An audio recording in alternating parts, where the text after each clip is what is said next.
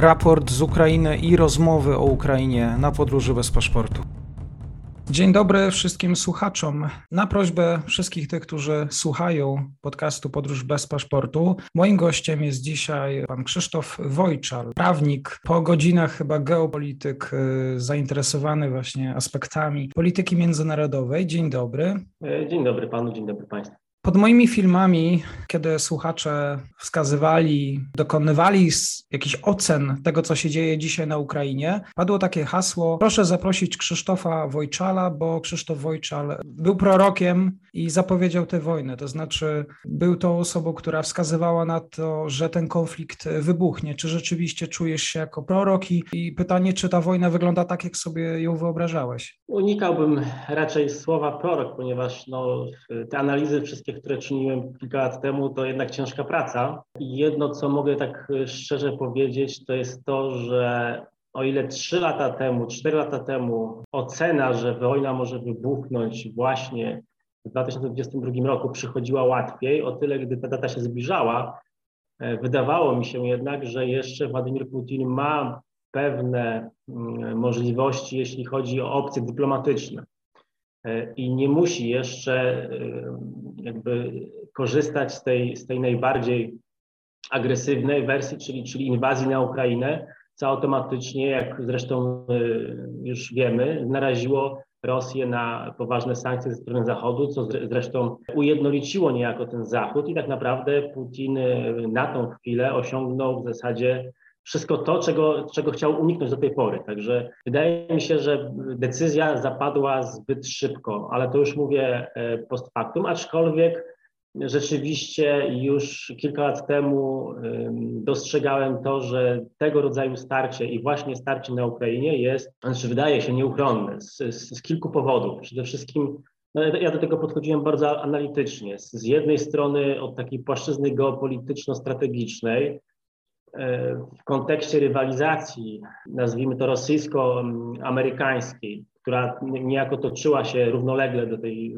toczy się równolegle do rywalizacji chińsko-amerykańskiej, e, dostrzegałem to, że obie strony nie są w stanie dojść do porozumienia, które by satysfakcjonowało obie. To znaczy, od początku wydawało mi się, że kwestia zerwania niejako resetu z 2008 roku, a to zerwanie resetu nastąpiło mniej więcej około 2013 roku, została już rozstrzygnięta i kolejnego resetu na podobnych warunkach takich partnerskich, czy też drugiej Jałty, czy, czy odwróconego Nixona, bo różne już nazwy się pojawiały, no w mojej ocenie i, i wówczas i na dzień dzisiejszy nie zmieniam zdania, że na takie porozumienie po prostu nie ma szans, z tego względu, że są przeciwne i nie dające się pogodzić oczekiwania obu stron. To znaczy Stany Zjednoczone chciałyby, żeby Federacja Rosyjska wsparła ten kraj w rywalizacji e, z Chinami, ale dla Rosjan byłoby to oczywiście samobójstwem z tego względu, że Rosjanie nie posiadają żadnych przewag na żadnej z płaszczyzn względem e, Chin, ani technologicznej, ani gospodarczej, ani też takiej społeczno-kulturowej.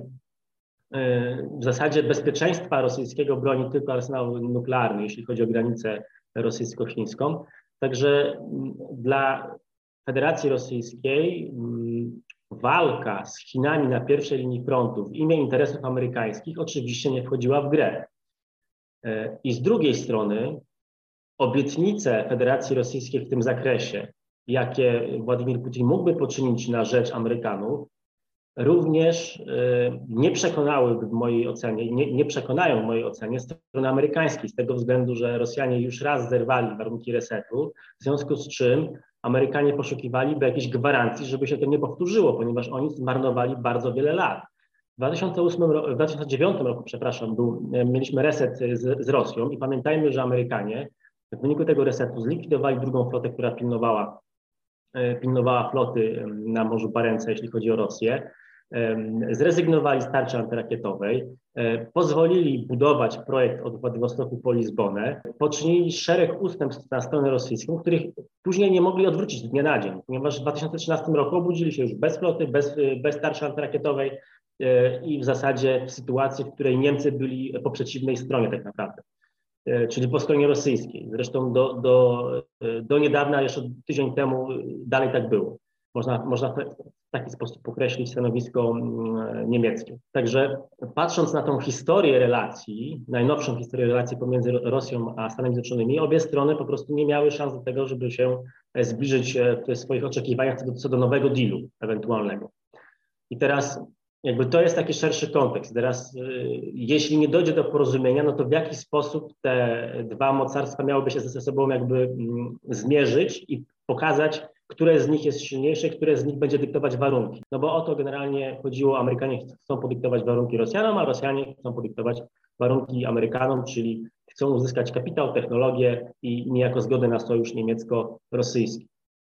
I teraz e, Tutaj stroną taką aktywną bardziej jest oczywiście strona rosyjska, z tego względu, że z uwagi na no już istniejące sankcje od wielu lat, z uwagi na powstrzymywanie czy opóźnienie tego programu Nord Stream 2, z uwagi na inwestycje, w tym Polski, jeśli chodzi o Baltic Pipe, jeśli chodzi o rozbudowę terminalu LNG, jeśli chodzi o również e, terminal pływający w Kłajpedzie, e, czy też my również e, w tej chwili na pewno jeszcze przyspieszymy pracę nad pozyskaniem takiego terminalu LNG do Gdańska co uniezależni nie tylko Polskę, ale może i uniezależnić region od gazu rosyjskiego. Także wiele czynników składało się na to, że Rosjanie byli pod y, przymusem prowadzenia aktywnej takiej e, polityki, która nakładałaby na e, Amerykanów presję. I mm, tu oczywiście jeszcze wchodzi kwestia tego, że strona rosyjska, jak sami Rosjanie podali, w 2021 roku przypadał szczyt, jeśli chodzi o wydobycie ropy naftowej, a to jest tak naprawdę e, czynnik, jeśli chodzi o eksport, najbardziej przynoszący kapitał stronie rosyjskiej. I teraz Rosjanie oszacowali, że e, do 2035 roku ten wolumen wydobycia ropy naftowej może spaść nawet do połowy. to się wszystko wiąże, to wydobycie w ogóle i gazu i, i ropy wiąże się z tym, że Rosjanie po prostu nie mają technologii, by wydobywać ze złóż arktycznych. E, a te, które już w tej chwili eksploatują, po prostu się wyczerpują, jeśli chodzi o złoża właśnie gazu czy ropy naftowej. Także Sami Amerykanie szacowali, że po, 2020, y, po 2030 roku Rosjanie przestaną stanowić zagrożenie dla nich. W związku z czym to Rosjanie się musieli śpieszyć, musieli wykonać jakiś, jakiś ruch. I teraz jaki ruch mogli wykonać Rosjanie? Y, oni na płaszczyźnie ani politycznej, ani gospodarczej, ani kulturowej nie mieli przewag nad Amerykanami, ani finansowej, E, w zasadzie ich dwoma jedynymi czynnikami, na których mogli tutaj grać, to oczywiście był eksport surowców energetycznych do Europy i do Turcji. Przypomnijmy, że Turcja i Europa to jest razem 90% e, eksportu, jeśli chodzi o gaz rosyjskiego, jak również bardzo duża część e, eksportu, jeśli chodzi o ropę. Aczkolwiek tutaj w tym zakresie również Rosjanie eksportują dużo do, do Chin. I teraz to jest jakby jedna płaszczyzna. Druga płaszczyzna to oczywiście element, y, element jakby takiego argument siłowy, czyli możliwość zagrożenia wojną w jakimś miejscu, y, czy możliwość y, podważenia gwarancji bezpieczeństwa Amerykanów. Generalnie chodzi o to, że Amerykanie w starciu z Chinami potrzebują sojuszników, potrzebują, a tym samym potrzebują utrzymać swoją wiarygodność w zakresie gwarancji bezpieczeństwa udzielanej sojusznikom. I teraz podważenie tej wiarygodności mocno może ugodzić w interesy amerykańskie. I Rosjanie właśnie w taki sposób chcieli to, e, mogliby to uzyskać i, i w taki sposób, jak się okazuje, właśnie chcieli to zrobić, czyli podważyć gwarancję bezpieczeństwa, jeśli chodzi o Stany Zjednoczone. A pamiętajmy, że Stany Zjednoczone po 2014 roku rzeczywiście były takim nieformalnym gwarantem bezpieczeństwa Ukrainy. Mimo, że sojusze, że, że, żadnych sojuszy nie ma, Unia, czy Ukraina ani nie jest w Unii Europejskiej, ani właśnie w NATO, ani nie ma bilateralnych sojuszy podpisanych z Amerykanami. Natomiast jednak w kwestiach wizerunkowych wszyscy zdają sobie sprawę z tego, że Ukrain, ukraińskie bezpieczeństwo wisi właśnie na, na Amerykanach. Także no i jakby to też pokazują ostatnie wydarzenia, a także fakt, że Amerykanie niejako skłonili wszystkich sojuszników z NATO, by udzielić olbrzymiej pomocy materiałowej, jeśli chodzi o sprzęt, uzbrojenie i różnego rodzaju E, środki zaopatrzeniowe dla Ukrainy. Także jakby to wszystko się potwierdza, co pisałem już kilka lat temu. I teraz e, najłatwiejszym celem właśnie, doszedłem do wniosku, że najłatwiejszym celem dla Rosji będzie właśnie Ukraina właśnie z tych przyczyn, o których przed chwilą powiedziałem, czyli brak sojuszy, czyli brak takiego kazus belli dla Amerykanów do włączenia się do wojny, czy ewentualnie wystąpienia po stronie, oficjalnie wystąpienia po stronie ukraińskiej. Także z punktu widzenia politycznego to był łatwy cel i z punktu widzenia militarnego wydawało się, że to będzie bardzo łatwy cel, ponieważ Rosjanie uzyskali niejako jeszcze przed konfliktem możliwość okrążenia Ukrainy. No bo pamiętajmy również, że jest Naddniestrze, skąd mogły na, Ukrai na ukraińskie terytorium przenikać różnego rodzaju bojówki dywersyjne. Także patrząc pod względem też strategii, ta Ukraina wydawała się e, łatwym celem. Tak też, tak, tak też jakby w taki sposób też doszedłem do wniosku, że właśnie ta rywalizacja amerykańsko-rosyjska, która nie może doprowadzić do dealu, zakończy się pewnego rodzaju punktem kulminacyjnym czy spięciem, w którym, obie, w którym jedna ze stron będzie musiała po prostu wygrać i pokazać, że, że jest silniejsza. I takim miejscem wydawał się właśnie, wydawała się właśnie Ukraina najlepszym do tego, by, by dla Rosjan przynajmniej, by spróbować dokonać właśnie pewnego rodzaju zwrotu, jeśli chodzi o swoją pozycję przy stole negocjacyjnym z Amerykanami. I teraz jeszcze pozostaje odpowiedź na pytanie, kiedy miałoby się to stać. Tak jak mówiłem, im bliżej było do 2022 roku, tym byłem bardziej sceptyczny. Natomiast y, kiedy pisałem ten swój artykuł e, z 2019 roku, e, dostrzegałem pewną korelację, jeśli chodzi o daty w zakresie mm, właśnie bezpieczeństwa energetycznego czy eksportowego Rosji, czyli e, koniec 2022 roku to, to mm, teoretycznie ma zostać ukończony Baltic Pipe, co, co nas uniezależni od rosyjskiego gazu. Jednocześnie prowadziliśmy bardzo dużo mm, inwestycji, które mniej więcej też się zazębiają, bo właśnie został ukończony interkonektor, jeśli chodzi o połączenie gazowe między Litwą a Polską, dzięki czemu w zasadzie e, gaz może przepływać od Polski po Finlandię. Jednocześnie realizowany jest, e, realizowany jest, e, realizowana jest budowa gazociągu mm, północ-południe do Chorwacji, także tutaj możemy również dzielić się niejako z zasobami gazu tak z Węgrami, z Czechami, ze Słowacją, czy też właśnie z Chorwacją. W Chorwacji ma zostać zbudowany również terminal LNG, także będzie można również w drugą stronę, w kierunku Polski przesyłać ten gaz. Jednocześnie myśmy mm, jako Polska zbudowali już w zasadzie infrastrukturę podciągając niejako gazociągi pod Ukrainę. E, Ukraińcy z własnej winy jeszcze nie zrobili tego po swojej stronie, ale wydaje się, że w tej chwili będzie temat y, bardzo naglący. E, co też e, pokazywało, że w zakresie ewentualnego ataku czy agresji na Ukrainę, Ukraina się staje coraz bardziej niezależna, a jednocześnie widać było, że z każdym rokiem siły zbrojne Ukrainy mm, są coraz mocniejsze. Także tutaj Rosjanom po prostu zaczęło się śpieszyć. Jednocześnie należało zwrócić uwagę na fakt, że właśnie koło tego 2022-2021 Rosjanie jeszcze niejako mają czas, ponieważ mogą szantażować niejako Europę Zachodnią i Europę Środkową pod względem gazu, przynajmniej tak się wydawało. Natomiast y, za rok, za, czy za dwa może się okazać, że już nie będą mieli takich wpływów, jeśli chodzi o, czy nie będą mieli takiego, mm, takiej możliwości gruźb czy szantażu, jeśli chodzi o przykręcanie kurków z gazem względem Europy. Także ten, ten rok 2021-2022 to się wyda, wydawało właśnie kilka lat temu na, na moment, w którym Rosjanie wręcz powinni coś zrobić, by uzyskać dla siebie e, korzystne koncesje, inaczej mogą stracić właśnie ten, tą chwilę, ten, ten momentum, w którym mają najwięcej argumentów. Także mniej więcej tak przebiegał proces e, myślowy, jeśli chodzi o e, dojście do, do takich, a nie innych wniosków.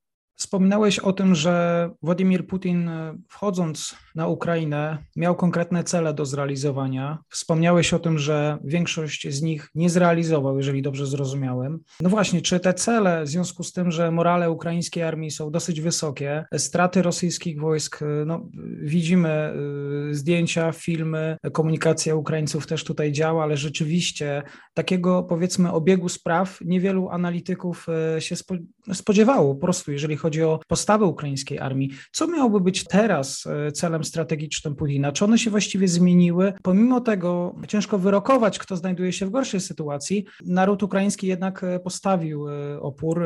Ten opór jest niesamowity. Czy te cele Moskwy się zmieniły w trakcie ostatnich dwóch tygodni? Znaczy, ja też miesiąc temu popełniłem taki tekst, w którym nawet w zasadzie w 90% przewidziałem kierunki ataków i, i główny cel, jakim jest przejęcie Kijowa, a w zasadzie próbę, próba osadzenia niejako swojej władzy na Ukrainie i, i ten scenariusz się spełnia. Natomiast dlaczego, dlaczego tak?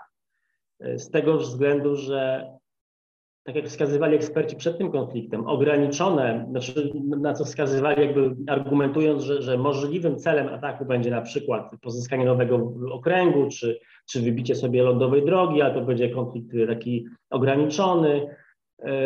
W mojej ocenie i, w, i wówczas i teraz, to co Władimir Putin osiągnąłby, gdyby uzyskał niejako kolejne terytorium, ale Ukraina pozostałaby z Kijowem jako stolicą niezależna e, od Rosji i jednocześnie na przykład dążyłaby do NATO czy do Unii Europejskiej, bo to jest bardzo ważny jeszcze argument za tym, że to właśnie Ukraina miała być tym celem pierwszorzędnym, ponieważ Ukraina sama w sobie jest celem Putina z tego względu, że nie będąca, nie będący w strefie wpływów moskiewskiej Kijów już sam z siebie osłabia e, niejako pozycję Federacji Rosyjskiej tak na arenie międzynarodowej, jak i jeśli chodzi o politykę wewnętrzną ale jednocześnie, jednocześnie Kijów dążący do Unii Europejskiej NATO jest wręcz zagrożeniem dla, dla Rosji. Także uzyskanie jakiegoś skrawka terytorium e, kosztem Ukrainy oczywiście osłabiłoby Ukrainę, ale na płaszczyźnie strategicznej w zasadzie w ogóle by to e, nie dało żadnych korzyści dla Rosjan. Dlatego e, gra musiała się toczyć o całą stawkę. Albo przejmujemy kontrolę nad, nad całą Ukrainą, albo nie ma sensu po prostu wchodzić tam militarnie, ponieważ też to może nawet ograniczony konflikt mógłby zmobilizować państwa NATO. Niósłby ze sobą ryzyko oczywiście militarne z tego względu, że Ukraińcy mogliby niejako skoncentrować wszystkie swoje siły i środki, cały swój potencjał na wybranym odcinku, co oczywiście byłoby dla nich bardziej korzystne. E, także nawet z punktu militarnego to uderzenie ze, ze, wszystkich stron e, wydawało się bardziej logiczne. I teraz, czy te cele się zmieniły na skutek przebiegu, dotychczasowego przebiegu e, wojny? W mojej ocenie długofalowo te cele się w ogóle nie zmieniły. Pytanie jest tylko takie, czy Rosjanie w tej chwili podnieśli tak duże straty, że będą gotowi, powiedzmy, na jakiś rozejm czy zawieszenie broni, i w mojej ocenie w takiej sytuacji nie należy się cieszyć, tylko należy oczekiwać ponowienia ofensywy, być może za rok, być może za dwa, być może za trzy. E, no a jeśli Rosjanom udałoby się oczywiście zająć Kijów, czy też obalić władzę w Kijowie, no to wówczas y, gra y, z NATO, czy też z Waszyngtonem, no, przybrałaby zupełnie nowe, nową formę i E, no wszystkie wówczas, y, cały wówczas potencjał rakietowy mógłby zostać wykierowany w, e, Polskę na przykład. Zupełnie inaczej byśmy się z tym czuli niż dzisiaj. Cały potencjał militarny rosyjski mógłby zostać skierowany mm, właśnie w kierunku polskim.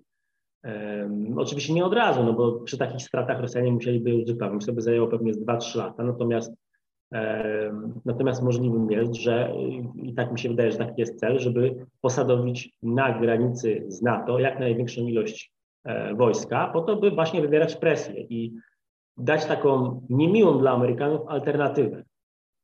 Albo prowadzicie z nami drugą zimną wojnę, może przez lata następne, a macie przecież do rozstrzygnięcia rywalizację z Chinami albo jednak zgodzicie się na to, co my, my byśmy chcieli i my sobie odpuścimy e, tutaj działania jakieś agresywne, a wy sobie rywalizujecie z, z Chinami. I wydaje mi się, że przed takim dylematem Władimir Putin chciałby postawić elity w Waszyngtonie. I oto toczy się jakby tutaj gra. I teraz z drugiej strony należy pamiętać, że Ukraińcy się mogą jeszcze obronić. Oczywiście to nie, nie oznacza zwycięstwa w wojnie, raczej to będzie remis, w którym powiedzmy zajęte już terytoria na, na wschodzie Ukrainy zostaną, zostaną bezpowrotnie e, przydzielone e, na rzecz Rosji, ponieważ tam, gdzie Rosjanie będą, na pewno nie będą chcieli wychodzić, zwłaszcza jeśli chodzi o Donbas, czy jeśli chodzi o Charków. Dlatego tak Ukraińcy bronią od samej granicy, ponieważ wiedzieli, że jeśli mm, ustąpią i nie będą bronić się w bardzo niekorzystnej przecież taktycznie czy operacyjnie sytuacji okrążenia z trzech stron, w zasadzie z czterech, jeśli nie będą się bronić od granic, no to Władimir Putin może po prostu wejść z wojskami, zająć e, bezkosztowo e, terytoria, e, ustabilizować tam swoją sytuację, wprowadzić wojska, polepszyć swoją sytuację taktyczną, a później tak dokonać inwazji. Także Ukraińcy, jakby tutaj, to, jest jakby moim zdaniem geneza tego, że Ukraińcy rozstawili swoje siły jednak w zasadzie na wszystkich odcinkach za wyjątkiem jednym, od, strony Kurska i Orła. Tam nie dało rady po prostu się bronić tej granicy, bo od razu by groziło to okrążeniem sił ukraińskich. ale na każdym innym odcinku oni się bronili od samej granicy, stawiali twardy opór. I teraz, jeśli Kijów by się utrzymał, Ukraina zawarłaby w tej chwili jakiś rozejm, zawieszenie broni, dzięki któremu, które by nie przekreślało, inaczej, które by nie przekreślało dalszego dozbrojenia Ukrainy, dalszego dążenia Ukrainy do Unii Europejskiej, dalszego dążenia Ukrainy do NATO e, i dalszego zbrojenia się przede wszystkim, e, to jeśli, mm, jeśli Ukraińcy uzyskaliby właśnie taki pokój, że mieliby dużą, duże, duże pole manewru, to wówczas w mojej, mojej ocenie Rosję e, czeka w perspektywie kilku, no może nawet lat, być może rozpad polityczny, wewnętrzny, również społeczny, gospodarczy przede wszystkim, bo sankcje nie ustaną w takiej, takiej sytuacji na pewno. E, no i, no i może być bardzo ciekawie, bardzo ciekawie może być na wschód od naszej granicy, e, z korzyścią geopolityczną dla Polski oczywiście. Mhm. Przed tym być może jeszcze Rosjanie mogliby się zdecydować na jakiś mniejszy zryw czy, czy, czy działania hybrydowe względem państw bałtyckich, ponieważ wątpię, by Władimir Putin tak łatwo odpuścił, ale z każdym niepowodzeniem jego władza będzie coraz słabsza i z każdym niepowodzeniem i z każdym miesiącem obecnych sankcji sytuacja gospodarcza Rosji, a dalej społeczna, a dalej jeśli chodzi o politykę wewnętrzną, bo należy pamiętać, że Rosja składa się z szeregu okręgów autonomicznych e, i szeregu regionów, które być może w sprzyjającej okazji chciałyby e, uzyskać niezależność od ośrodka moskiewskiego. E, no i to wszystko razem łącznie wydaje mi się, że niedobrze wróży dla Federacji Rosyjskiej. Wspominałeś o tym, że raczej celujesz w remis, jeżeli chodzi o potyczkę i wojnę rosyjsko-ukraińską. Więc pytanie, e, co musiałoby się stać, żeby Ukraina rzeczywiście tę wojnę wygrała? I drugi wątek, e, który chciałem Cię poprosić o rozwinięcie, wspomniałeś o tym, że jeszcze być może coś może wydarzyć się w państwach bałtyckich. To znaczy, jak widzisz potencjalne rozpętanie może małego konfliktu w tym regionie świata? Nie wydaje mi się, żeby Rosjanie w tej chwili, jeszcze przy takich stratach i przy zaangażowaniu, tak znacznym zaangażowaniu na Ukrainie, byli w stanie dziś czy w najbliższych latach niejako oficjalnie zagrozić jakiemukolwiek państwu NATO, ponieważ obawialiby się rzeczywiście starcia z NATO i nie mają na to siły, w tej chwili również nie mają na to siły, e, także ich groźby w mojej ocenie są zupełnie bez pokrycia, jeśli chodzi o to, żeby, no bo to jest takie zastraszanie ze strony Putina, że jeśli wy się włączycie, umowa o NATO, no to my bardzo zareagujemy. W mojej ocenie to jest, to jest po prostu blef, ponieważ Rosjanie nie posiadają w tej chwili, nawet nie są przygotowani, żeby zareagować. Mają znacznie, znacznie gorszy i znacznie mniej przygotowany w mojej ocenie też potencjał nuklearny. Nawet gdyby zakładali uderzenie nuklearne, no to środowisko Putina, już nie mówię o nim samym, na pewno, na pewno nie przyłożyłoby lekko ręki do, do wywołania wojny, wojny nuklearnej. No, także to jest ciekawa w ogóle sytuacja. Tutaj chciałbym w ogóle może ten wątek bardziej rozwinąć, jakby już abstrahując od tego odpowiedzi na to pytanie, z tego względu, że w mojej ocenie tej chwili jest niepowtarzalna szansa, aby wybić po prostu Putinowi zęby, jak i Federacji Rosyjskiej jako takiej. E, I mogą to zrobić sami Ukraińcy przy wsparciu państw Zachodu, ale gdyby okazało się, że jednak nie są w stanie tego sami zrobić, to w mojej ocenie właśnie państwa NATO powinny, powinny zareagować ostrzej, powinny być może nawet um, wkroczyć z wojskami na Ukrainę na terytorium niezajęte jeszcze przez Rosję. Co by to powodowało? Oczywiście tam, y, jeśli chodzi o, o strefę zakazu lotów na zachodzie Ukrainy, to też oczywiście też wszystko powinno być w grze ponieważ w tej chwili mamy taką psychologiczną sytuację, w której Władimir Putin robi co chce na Ukrainie, ściąga kolejne siły, e, zaczyna bombardować już e, miasta, w tym, w tym ośrodki cywilne. Innymi słowy, ta e, wojna naprawdę się brutalizuje. A jednocześnie jakby cały Zachód jest pod wpływem takiego szantażu, że nie robimy oficjalnie mm, nic, nie wchodzimy, nie reagujemy z tego względu, że tutaj Putin nam grozi. E, I być może nasze działanie wywołało jakąś wojnę światową. W mojej ocenie, gdyby wojska NATO, wyobraźmy sobie, że wojska NATO, ale już nie mówię pod flagą NATO, mogą to być wojska poszczególnych państw, może to być jakaś dowolna inna flaga, czy to jakiejś organizacji pokojowej, cokolwiek. Ale gdyby te wojska wkroczyły na niezajętą przez Rosjan jeszcze część terytorium, to wówczas powstałby ten dylemat czy wywoływać wojnę e, światową, czy nie, zostałby przerzucony na Putina i na jego wojska, na jego generałów, ponieważ jego wojska muszą atakować, czyli muszą być agresywne, muszą posuwać się do przodu, jeśli chcą zająć, zająć taktyczne cele, a jednocześnie ten strategiczny, czyli wygrać wojnę. Tym przypadku, jeśli te, ten kordon sanitarny, możemy to na przykład podpiąć pod obronę cywil, ludności cywilnej i tak dalej, do, do czego teraz Rosjanie dają duży pretekst. Jeśli ten kordon sanitarny e, zabezpieczający niejako zaplecze ukraińskie i dostawy sprzętu i zaopatrzenia dla Ukrainy, bo o to by generalnie chodziło, zostałby rozwinięty, to wówczas to Rosjanie by podchodzili i musieliby się zastanawiać, czy strzelać, czy nie i jakie to będzie rodziło konsekwencje. Także w mojej, w mojej ocenie to jest okazja po temu, by właśnie przerzucić ten, przerzucić ten ciężar niejako odpowiedzialności na stronę rosyjską. I w mojej ocenie, co jest też bardzo ważne, w poprzedniej narracji wytworzył się taki, taka dyskusja, e, jakoby Władimir Putin był może niespełna rozumu, może mu zdrowie szwankuje, on jest w tej chwili nieobliczalny. Ja bym był bardzo ostrożny, ponieważ no, na co wskazuje też mój tekst przed kilku lat to jest działanie wyrachowane, planowe. Oczywiście część tej operacji wojskowej była przeprowadzona ad hoc i zaskoczyła generałów, natomiast politycznie ten scenariusz był zawsze w grze, czyli atak na Ukrainę. I teraz Putin naprawdę zachowuje się zgodnie z logiką i z pewnymi e, planami, czy też pewną strategią e, geopolityczną czy strategiczną. I być może właśnie to sprzyja narracji Kremla, by pokazywać Putina jako osobę niezrównoważoną, ponieważ w tej chwili tak naprawdę odbywa się gra e, w cykora ze Stanami Zjednoczonymi i z NATO. I, w takiej grze, jeśli przekonamy przeciwnika, e, że jesteśmy nieobliczalni, stać nas na wszystko, nawet na wojnę nuklearną, to on będzie sparaliżowany i będzie się e, bał podjąć jakikolwiek ruch.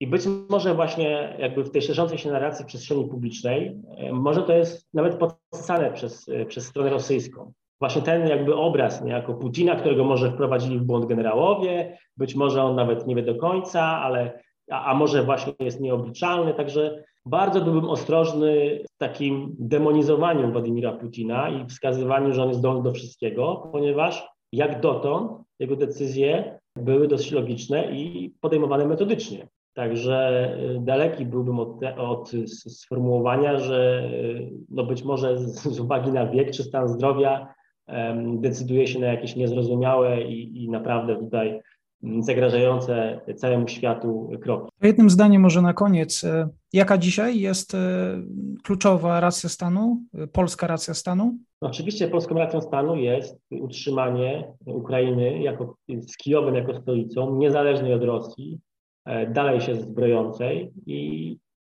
wchodzącej w struktury Unii Europejskiej i NATO.